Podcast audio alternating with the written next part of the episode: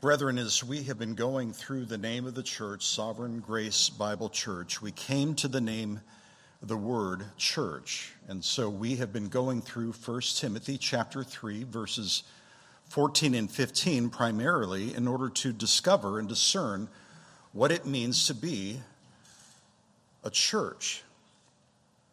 The three key descriptors that we've been studying in 1 Timothy 3:15 are, are as follows. We have discovered that we are the household of God, we're the church of the living God, and we're called the pillar and support of the truth. And every one of these descriptors are absolutely important.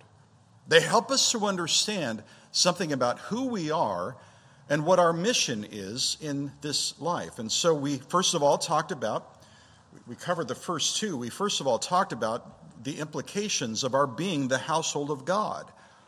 As members of the household of God, we understand that we're members not merely as servants, but we're members by virtue of the fact that we have been made the children of God. So we have this remarkable relationship with Him by virtue of adoption. And that helps us to understand our relationship with the Lord Himself, but it also helps us to understand our relationship with one another. In other words, we're family now. The implications of this are so deep and broad that we'll carry on and discuss this further at a later time. The second thing that we consider, the second descriptor, comes where we're called the church of the living God. And we talked about the word ecclesia and the idea that this word really denotes the idea of our being called out as an assembly. And who is the one who is calling us out? Well, it's not secular society, governing authorities, the business world, or celebrities, whether secular or evangelical. The one who has called us out to assemble as the church is the Lord Himself, who redeemed us and made us His own possession. And this is why Peter calls us God's own possession. He says that we are a people for God's own possession, that we would proclaim the excellencies of Him who has called us. And there he uses the word kaleo, he has called you out of darkness into his marvelous light. This is what we get to do. As the church of God, we get to say, listen, we've been called out by Almighty God, and He is the one who has redeemed us, and now we do proclaim His excellencies. He's brought us out of darkness into His marvelous light. This is not our doing, it's His doing. And so we're to be the great boasters of our Lord who has redeemed us. Now this brings us to the third descriptor found in 1 Timothy 3:15. We're called the pillar and the support of the truth. The pillar and support of the truth. Now, this is a remarkable description by itself, and this is why I wanted to go through every one of them, because every one of these descriptors really unpacks for us remarkable truths regarding what it means to be the church. This morning, all we're going to be doing is, is we're first of all, we're going to be looking at the words pillar and support, and we need to discern what these words by themselves denote. So that'll be our first point of study here this morning. What do the words pillar and support denote in this text? Secondly, we need to consider what these words tell us about the church's message and mission. What is the church's message and mission. Thirdly and finally, we'll consider the church's model that we have to imitate in, or, in order to be the pillar and support of the truth. And that'll actually bring us into verse 16, which we haven't looked at up to this point. But I would submit to you that verse 16 is basically the presentation by the Apostle Paul to Timothy regarding the model that the church has to imitate in, ter- in terms of the great example, the perfect example of godliness that we see in the Lord Jesus Christ. That'll be our concluding point. But let's go to our first point of analysis and consider what the words pillar and support denote. The word for pillow, p- pillar, not pillow, I just said pillow, didn't I? Pillar. pillar is the word stulos. The word support is hedraioma. Now, the word hedraioma, the word support, really speaks of the idea of a steady piece of ground. If you're going to build a building on, on top of something, you need to have a steady piece of ground. Sometimes it's used to denote a very, very large rock. The notion of a support in this sense, the, st- the firm ground or a rock, bears the notion of something that is immovable and steadfast. Paul uses this word frequently, metaphorically, to speak of the stability and maturity of a child of God. So in 1 Corinthians 15 and verse 58, Paul says, Therefore, my beloved brethren, be steadfast. And here he uses the word hedraios. Be steadfast, immovable, always abounding in the work of the Lord, knowing that your toil is not in vain in the Lord. This is talking about a stable Christian who is not getting rocked around all the time and being tossed about by every wind and wave of doctrine in life, but this is someone who is stable, steadfast, immovable in the truth of God. Paul also uses it in Colossians 1:23. He says this, he says, "If indeed you continue in the faith firmly established and steadfast, and not moved away from the hope of the gospel that you have heard, which was proclaimed in all creation under heaven, of which I, Paul, was made a minister. Here again, we have the idea of a believer who is solid, who is mature, who is firmly established, and is steadfast, immovable, solid like a rock.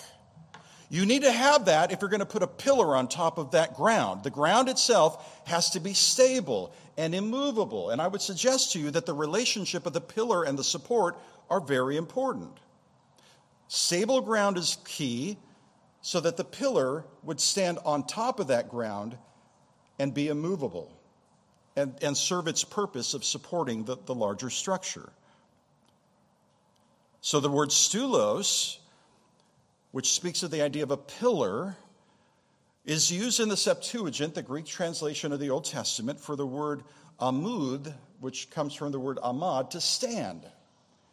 And so it really stands to reason, and it's quite clear and obvious that a stulos speaks of the idea of a column that is used to stand and support something. So pillars, as they were used at the time, could be used for a lot of different things. They could stand up and support a lot of different things. They could sometimes uh, support uh, sculptures or busts. Um, if you had a, a famous uh, general or a senator or even the emperor or even a deity, sometimes they would place that statue on top of a smaller pillar. Sometimes they, these pillars were used as a platform for votive offerings uh, dedicated to the gods. However, the most common use of a stulos, a pillar at the time, was to support the structure of a building, either a house or most commonly a temple of worship. And I would submit to you that this is the most common sense of the notion of a pillar, and this would have been the most common notion of what was being inferred here by the idea of a pillar and a support. Now, I've already said this before, and I, will repeat it again. Paul is not saying that the truth depends upon the church in the sense of the fact that truth somehow, you know, is going to either exist or not because of the church. That's not the point. That's clearly and obviously not the point. But there is a practical sense in which we, as the church of God, are to be those who are the pillar and support of the truth in terms of our proclamation and representation. That is the context of the argument that Paul has been advancing. And I would even submit that the relationship of the, the notion of a pillar and support bears that out. Matthew Henry says this. He says the church itself is the pillar and ground of the truth, not that the authority of the scriptures depends upon that of the church, as the papists pretend, for truth is the pillar and ground of the church, but the church holds forth the scripture and the doctrine of Christ as the pillar and, and support of the truth. So again, we have a practical responsibility to be those who uphold and herald and proclaim and live the truth of God in our day to day life. When you think of this imagery of the church being the pillar and support of the truth, it's really quite striking when you contemplate what this is really conveying. Temples in the first century Greco Roman world not only had a foundation, and not only did they have the pillars that would uphold the roof above it, but between the roof and the pillars was something called a frieze. And there were different variations of temples and different variations about how ornate all of this would be. And there were uh, really there are classifications of different temples at the time the Doric, Ionic, and the Corinthian temples, the Corinthian being the most ornate and the Doric being the least. But at the end of the day, they all had something called a frieze. A frieze was simply a series of sculpted figures that typically went all the way around the temple, and they communicated and conveyed the mythological story of the deity that was being honored in that particular temple. In the modern day, you drive down the street and you pass by a business, and typically a business, they'll put up a sign on the sign of their building, right? Because that business wants you to know what they're all about, what they're selling, and what they're dealing with in terms of their day to day business. You see this with cleaners, restaurants, grocery stores. The sign is important because it is telling you about what's going on inside the building. That's kind of the idea of a temple's frieze. Again, the frieze would wrap around all the way around the building, and it had chiseled into it a depiction of the mythology of the very deity that was being worshiped inside. A kind of a summary doctrinal statement, in, in a sense. So, when Paul was in Athens, preaching on the Areopagus, Remember that he stood just 500 feet to, to, the, to his east. 500 feet away was the Acropolis, uh, was the Acropolis, and on top of that was the Parthenon, which was overshadowing the entire city. The Parthenon had a magnificent frieze. We were able to see a reproduction of it, portions of it anyway, when we were in London. And this frieze, of course, of course, uh, unsurprisingly, depicted the historic battles that took place in Athens and the mythology that surrounded their tutelary deity, Athena. And they had a, an annual festival um, whereby the people of the city would march around all around the city, and the consummation of their festival would be that they would uh, uh, go up the steps of the Acropolis, they would go into the Parthenon, and then they would change the clothing of the statue of Athena uh, to replace the clothing for the festival. That was kind of the climax of the festival. And all of that was depicted on the frieze of the temple. So you had this admixture of theological statements, mythological and theological statements that told you about what was going on inside that temple. But it wasn't just the Parthenon that had this. These friezes adorned temples throughout the Roman Empire, each having their own message of mythological worship and theology. Now, think about this for a second. Paul's writing to Timothy. And where's Timothy? He's in the city of Ephesus. And why is that important? Because Timothy happened to be ministering in a city where they had the largest temple in the world. It was known as one of the seven great wonders of the world at the time. So when Paul went to the city of Ephesus and began preaching the word of God, remember this is all recorded in the book of Acts, Acts chapter 19, where it says, And many of those who practice magic, as Paul was preaching the word of God, many of those who practice worship brought their books together and began burning them in the sight of all, and they counted up the price of them all and found it to be 50,000 pieces of silver. So the word of God was growing mightily and prevailing. All these people, with all their mythology and all their superstition, they're hearing the gospel and they're chucking and ejecting their former manner of life and their ideologies and their mythologies. They're burning it up. And what do you think this is going to do? This is going to cause a great stir in a city where they worshiped Artemis and they were very proud of this. So you read on in the narrative in Acts chapter 19, and it says this, and it says, And about that time there arose no small disturbance concerning the way. Luke has a very delicate way of saying there was a big uproar. For a certain man named Demetrius, a silversmith, who made silver shrines of Artemis, was bringing no little business to the craftsmen. These he gathered together with the workmen of similar trades and said, Men, you know that our prosperity depends upon this business.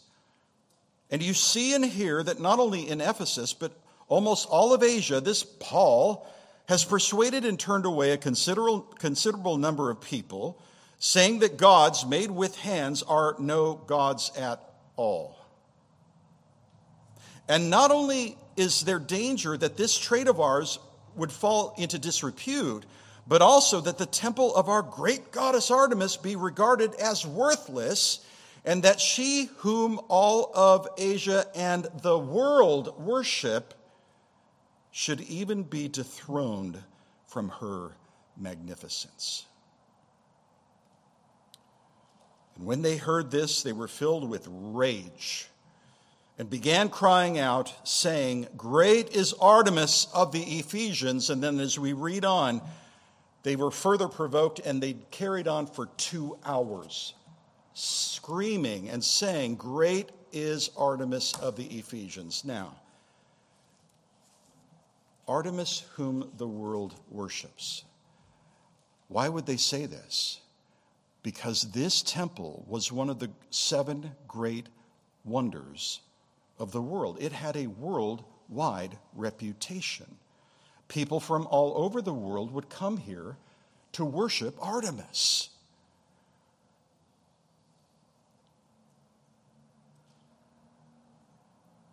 Antipater of Sidon said this of this great wonder of the world, the temple of Artemis, who, after seeing the other six great wonders of the world, he said, When I saw the temple of Artemis,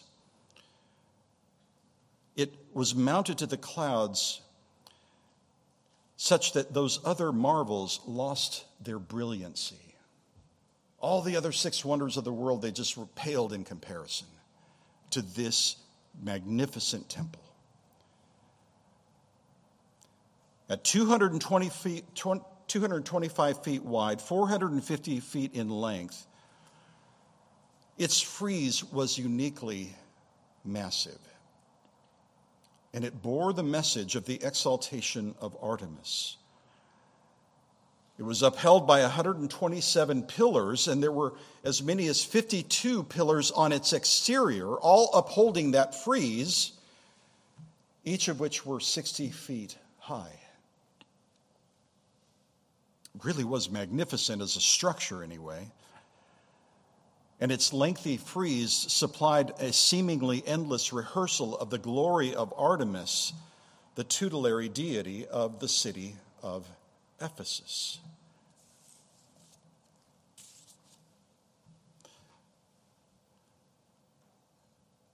Again, this was normal in their day. We don't see this like this in, in the modern day, but in their day, this was normal. From city to city, temples of worship were everywhere, all having these mythological friezes that wrapped around the, the temples of each city, and all carrying a message of mythology which amounted to nothing but blasphemy against the true living God. Remember last time we went through Jeremiah chapter 10, and the Lord is surveying the fact that there is nothing but idolatry in the world, but the reality is, is that there's one true living God, and everything else is idolatry. Well, there's nothing new under the sun. And Timothy was ministering in this city where there was this amazing adoration and worship of Artemis. Imagine being Timothy for a moment. Imagine being this guy. Imagine walking around the city and encountering people from day to day, knowing that these people had the constant indoctrination of the theology and the mythology of Artemis, and it was even broadcasted on this massive building that they saw day in and day out.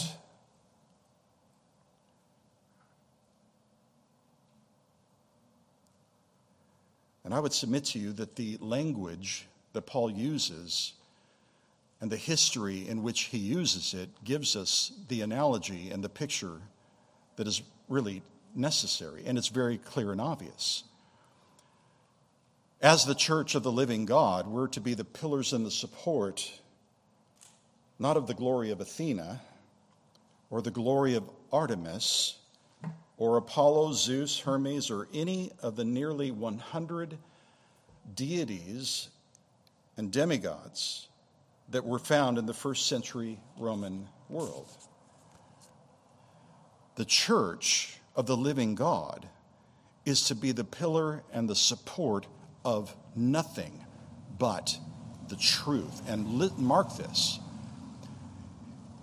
you will know whether or not a church is a genuine church or not by this determination. Is it upholding the truth of God or is it upholding something else? An amalgamation of some truth and some error, or the philosophies of the world in the, in the modern day, or the culture itself. That's the determining factor as to whether or not you're actually looking at a church. It's a powerful image. And it really brings us then to our second point.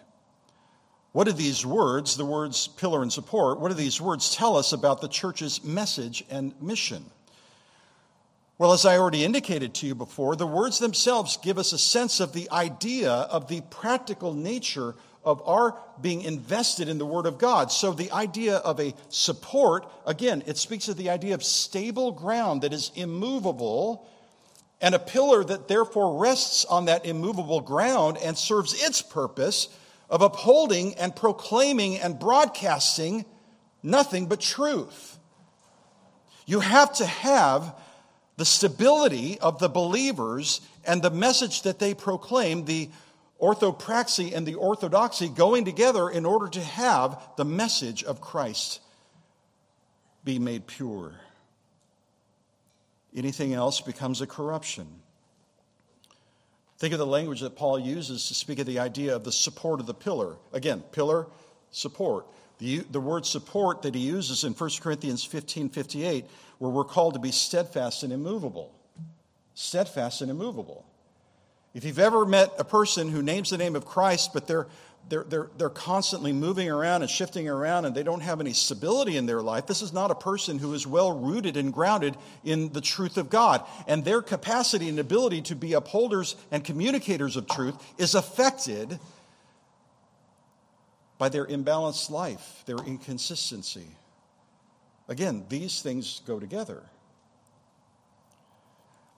Having grown up in Southern California, and you can all testify to the same fact, earthquakes are not good to buildings, right? We understand this, right?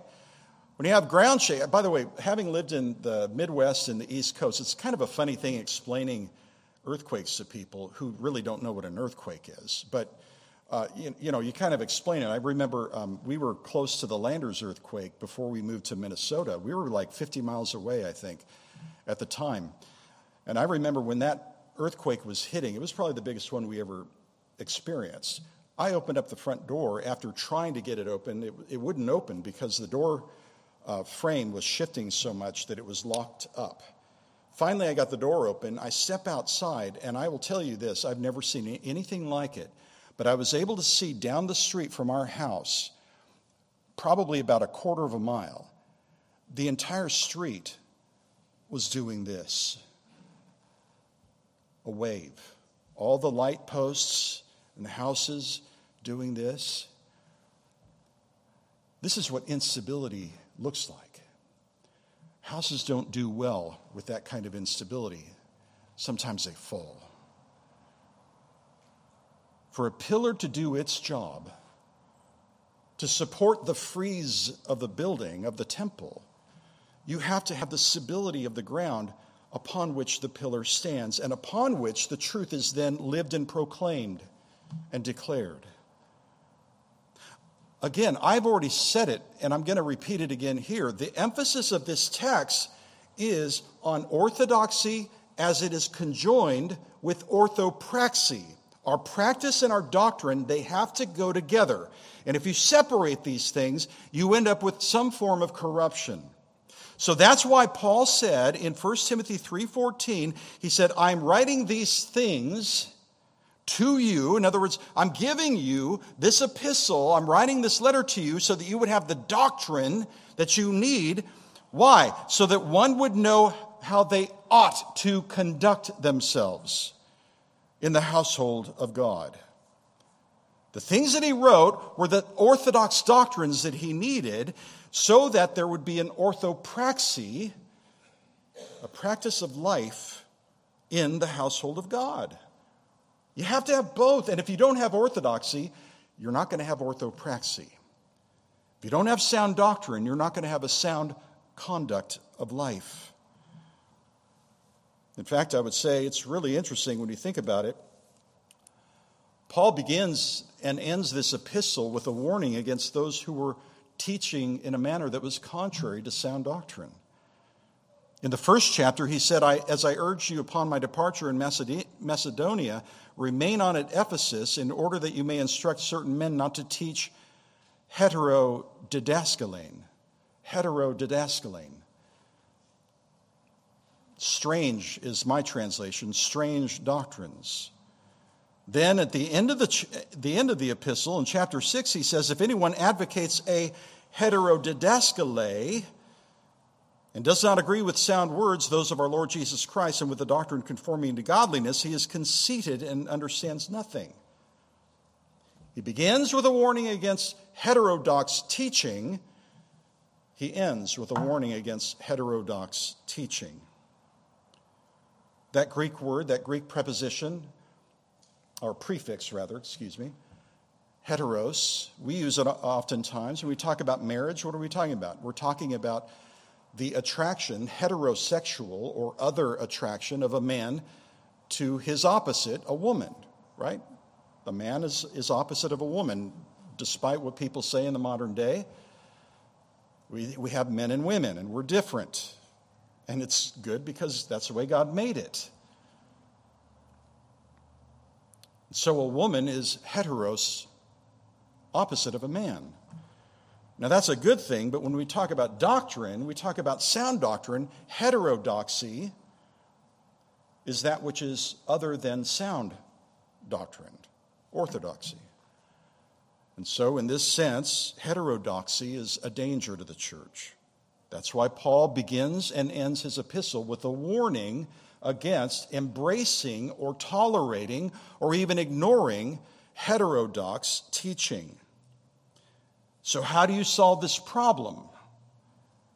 You solve it by means of the Word of God alone. Remember, Paul, writing to Timothy, he's not some old man passing on quaint sayings and traditions and personal opinions and ideas. He's writing to Timothy as an apostle of Jesus Christ, as a direct representative of the Lord Jesus Christ, bearing his authority. And he is telling Timothy what they, what he and the church needs to do, and use, he uses the word, remember, the word ought. Dei, the idea of divine obligation. I'm not making quaint suggestions. This is what you're required to do, in other words. Because if you're going to be the pillar and support of the truth, there is a need to mortify anything that would corrupt that truth. Because once the orthodoxy is corrupted, you have a corrupted orthopraxy. By the way, the word the words the truth, sometimes translations either add or remove articles you just have to kind of keep an eye out for these things. The word the, truth, the, the article, it's there in the text, and it's there for a reason. We would call this the monadic article. When we refer to the true and living God, the article is there in order to indicate the monadic nature of his being. How many gods are there? Just one. Just one. How, how many truths are there? There's just one. Again, sanctify them in the truth. Thy word is truth.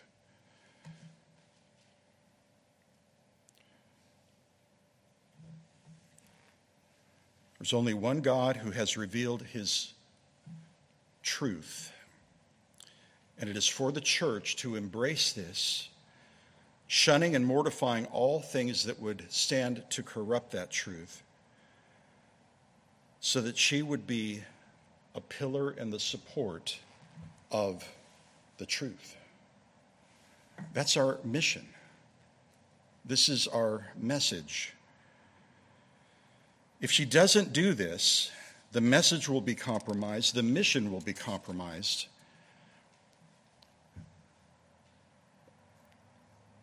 And all that we'll do is become a stumbling block. We'll just become a stumbling block in the presence of a watching world. I think in the first sermon on the series of the church, remember I mentioned a Catholic Answers website that pictured a woman who had a fly swatter in her hand and she was trying to kill a fly. And the article was about how to kill Sola Scriptura. It was entitled Sola Scriptura is Not So Easy to Kill. The title in the article really kind of speaks for itself, but when, it, when you talk about Roman Catholic doctrine, there is essentially an admission that they're not into sola scriptura. They're not into upholding, being the pillar and the support of the truth, but instead they want an amalgamation of the Bible plus other things. And so there is a support of a heterodidaskalei, an addition of other teachings, alien teachings that are alien to the Word of God alone. And so that's why you have the Roman Catholic Church being the pillar and support of auricular confession to an earthly priest rather than to Christ. That's why you have the doctrine of purgatory, where people are hoping that they can pass from this life, suffer some, and maybe get to heaven if somebody else prays for them to that end.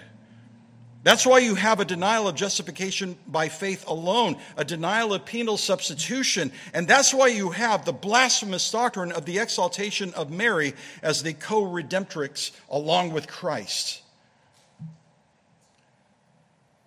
When Rome claims that 1 Corinthians 3:15 is their text and that they're the pillars and the support of the truth, they are categorically wrong because what they are supporting is not truth and the way that we know this is by the plumb line and measure and standard of God's Word. That's it. This is not actually complicated. By the way, this is an apt lesson for Protestant churches as well. Let's not just think that it's an issue that's just for one category like Roman Catholicism. Professing Protestant churches need to be on guard as just as well how often do we see churches adding an admixture of error to the truth by means of church tradition or entertainment or that which is culturally popular or trendy or fashionable? Strangely, we have churches that are now blending the Bible with their doctrine and ideology of social justice and the LGBTQ movement. Even transgenderism is finding its way into the professing church. Those that do this demonstrate by their lack of orthodoxy and orthopraxy that they're not upholding and as pillars and supports of the truth. They're not upholding truth. But they're serving as pillars and supports of error and corruption. Again, Paul's solution to the problem is orthodoxy sound doctrine. And so that's why he began with warning Timothy concerning the dangers of false teachers. That's why he taught in chapter 2 that men need to be leaders in the local church and they must not let down their responsibility in so doing. That's why he went through the qualifications of elders and deacons in chapter 3. That's why he calls uh, for the rejection and mortification of worldly fables in the fourth chapter. Uh, chapter 5, he talks about the need for compassion, ministries of compassion to widows and the ministry that is to be had regarding the, the teaching elder. He talks about in chapter 6 servants and masters, the need for sound doctrine, the danger of controversial questions and disputes, and warns against those who love money. All this doctrine is necessary to have a sound orthopraxy so that we would be the pillar and support of the truth. But once you corrupt the doctrine, you corrupt the practice. And once the foundation, the support starts to shake, the pillar, even if you're repeating the words, it starts to crumble. And suddenly, the message that is being upheld is not even distinguishable as a biblical message anymore.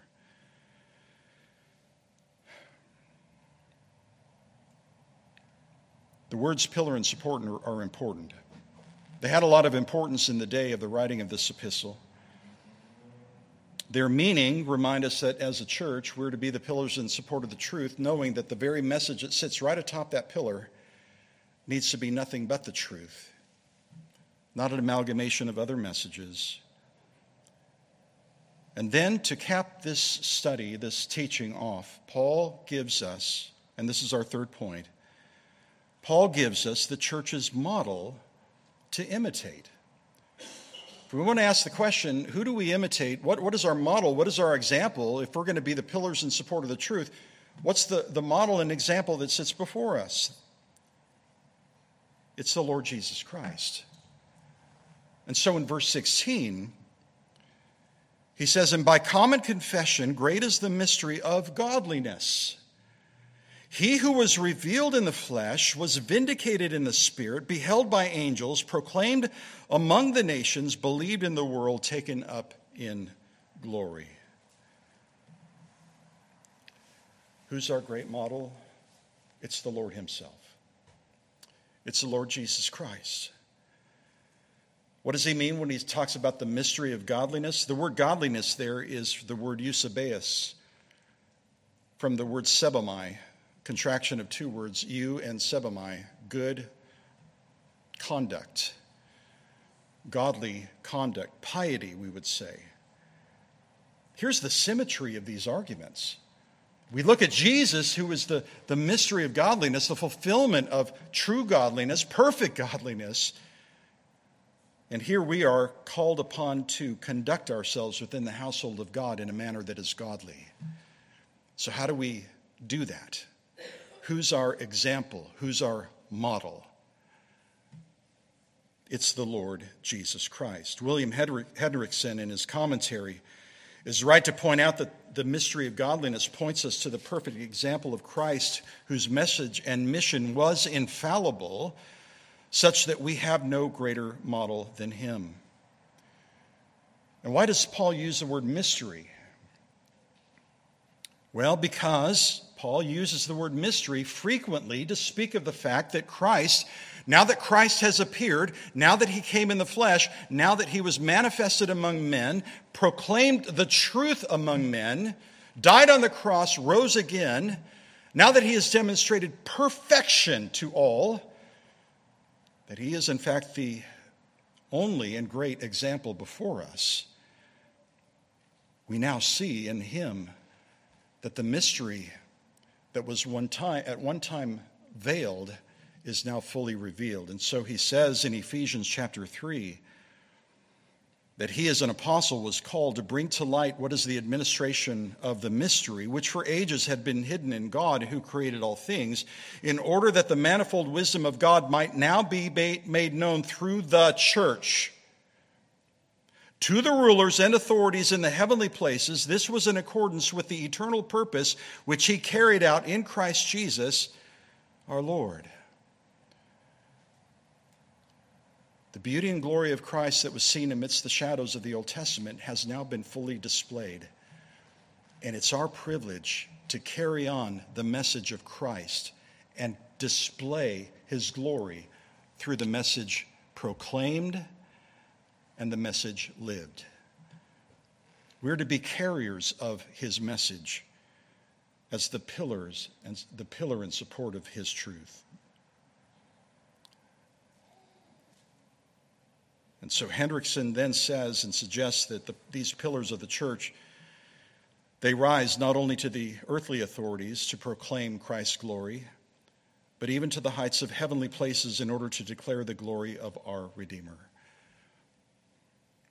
Brethren, that's our mission. That's what we're called to do. To be pleasing to Him by heralding His truth, for there is no other truth. Plain and simple. You have an insert in your bulletin. The hymn, The Church, the pillar and support of the truth.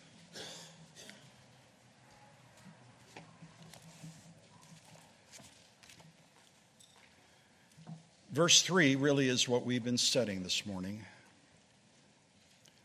Not only does the hymn remind us of the fact that we're the household of God, verse 1, and the church of the living God, verse 2, but verse 3 reminds us of the fact that we are to stand as the pillar and support of the truth. So it says, Oh, may your church stand firm and strong upon your word where we do belong. The pillar of your truth we must be, that through the church your glory may be seen.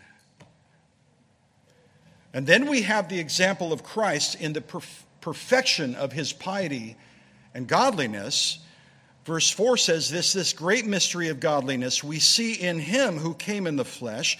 He died and then rose up from the grave, our risen King, the angels all praise.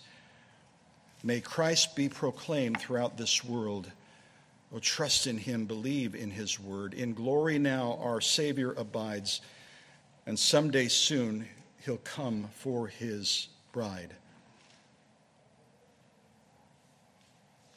He who was revealed in the flesh was vindicated in the spirit, beheld by angels, proclaimed among the nations, believed on in the world, taken up in glory. This is the one whom we serve. It is Christ that we follow. It is his example of piety and godliness that is our example. I have to say, as I said earlier, I've struggled with my sense of selfishness, of saying goodbye to David. The two times, brethren, that I visited him in the hospital when he was at Torrance, um, you know what he was doing. Do I need to even tell you what he was doing? I don't even need to tell you what he was doing. You know what he was doing? Laying down in that hospital bed, he was being a pillar and support of the truth, witnessing to the nurses, telling the doctor of his love for Christ, telling them where he was going. Brethren, this is our mission. This is our message. And I say to you that what David was doing, even on his deathbed, is he was emulating the beauty and the glory of Christ. That's what we're called to do. So let's stand together. Let's sing this hymn. I'm going to ask uh, Karen if you could play through the entire um, hymn so we can hear it. Let's stand together.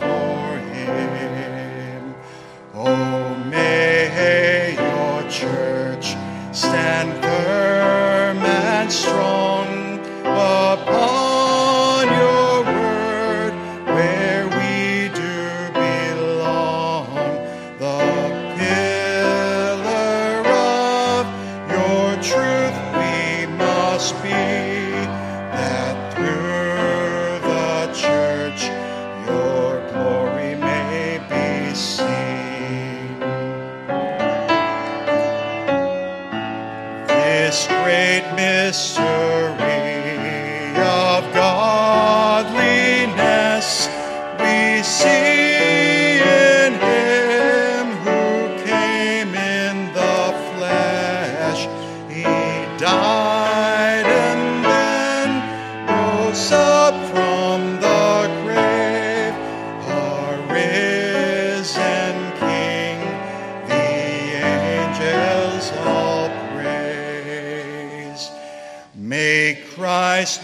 Proclaimed throughout this world. Oh, trust in him, believe in his word. In glory now, our Savior abides, and someday soon he'll come for his Precious Heavenly Father, the things that we have been learning together in this text are they're deep, they're beautiful, they're profound. And we confess that in our frailty and weakness, we need your grace. We need grace to be pillars in support of the truth. Lord, you've given us your word. We know the message. We know where to go to be sanctified as we are called upon to be sanctified in truth. Thy word is truth. So, Lord, we pray that you would mature us and make us a people who are steadfast immovable, always abounding in the work of the Lord, that we would proclaim the truth of your word and do so with lives that are being transformed by your glory. Father, what a great privilege it is to be your church in the midst of this dark and perverse generation. Lord, there are many temples of worship that surround us, many ideologies and many various religions. But we pray that we would be dedicated to heralding nothing but your truth and your truth alone. So again, we ask for grace to do this for your name's sake and glory. And we ask it in the fair and precious name of the Lord Jesus Christ. Amen. Now, to him who is able to keep you from stumbling and to make you stand in the presence of his glory, blameless with great joy